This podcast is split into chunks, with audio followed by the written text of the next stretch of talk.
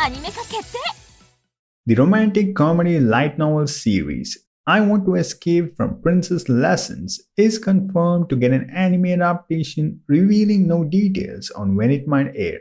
The story follows Leticia, a princess candidate who has been betrothed to Crown Prince Clarke since age 7, leading to a strict education that are required for her role. She hopes that the prince will fall in love with another woman and break off their engagement, and her wish comes true as the prince shows up with a mysterious lady at his side. She wastes no time retreating to an easygoing countryside life, but her newfound peace is cut short when the prince shows up and claims she's still his fiancée.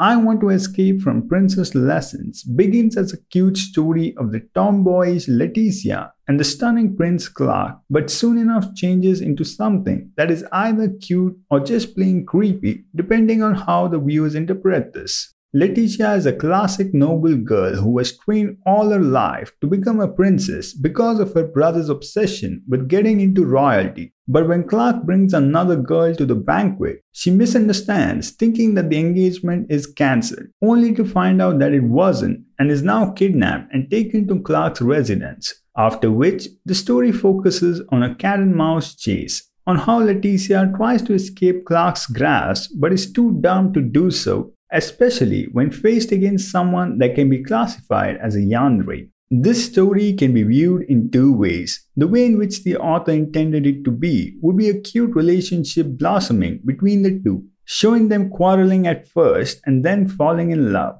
Another way to view this would be that Leticia was forced to be the prince's fiancée for pretty much her whole life without having any feelings for him, only to be then kidnapped and imprisoned for marriage, on top of which sexually harassed, leading to a romance built on Stockholm Syndrome. If you're the type of person to let details like this affect you, then this series isn't for you. But if you're the type of viewer who takes stuff like this at face value without thinking too deeply, then this will likely be a cute romance for you. From the point of view of not taking it seriously, the art style is great and the jokes do have humor.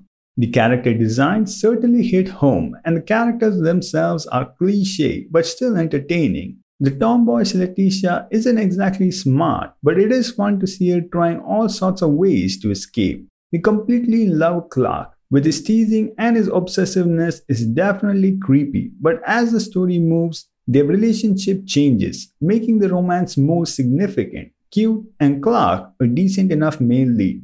All in all, I Want to Escape from Princess Lessons is a series that is either a romantic comedy or just another creepy Japanese gimmick. If you found the synopsis interesting enough, then do give the series a try and decide for yourself.